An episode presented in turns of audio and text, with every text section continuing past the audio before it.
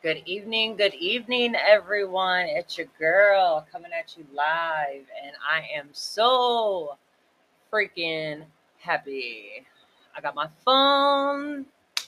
Oh, God is good, and my cousin loves me, and I cooked her dinner.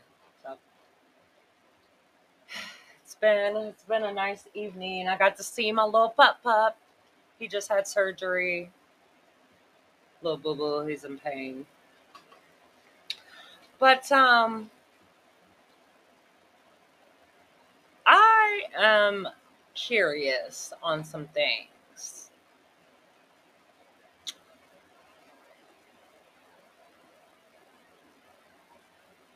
What do you do? And this is this is for my listeners. I want I want y'all to answer this. What would you do if you knew a dude liked you? He wanted you, and he wanted to be with you. But he is letting his ego come between that. What would you do? I'm curious to know because I know a dude who likes me and wants me, but his ego is too big to even see that. So I'm curious to know what your guys' answers are. And I mean, I don't know. I'm a catch. I'm I'm wifey material all day. all day, every day. Um and yes, I have my issues. I'm not perfect. By by no means. But okay, so the answer, so the, the question I guess I'm asking is why do men let their egos get in the way of the person that they want to be with? So curious about that.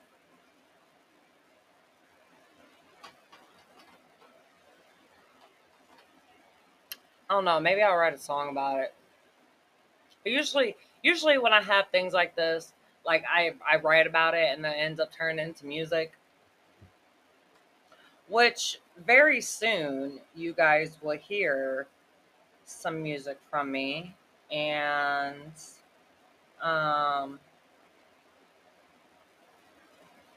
can't tell you when because i don't want to give you a date and then lie.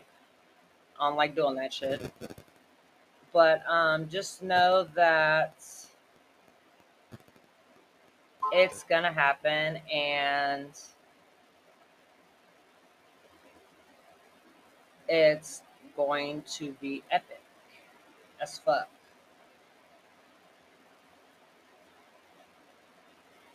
So just be ready.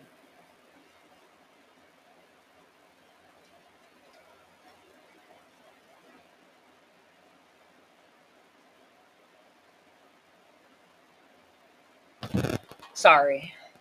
Had text message. Um but yeah, so just be prepared and have a great night. It's Friday. Go out, turn up, do not drink and drive, and um, have a nice night. I love you all. Deuces.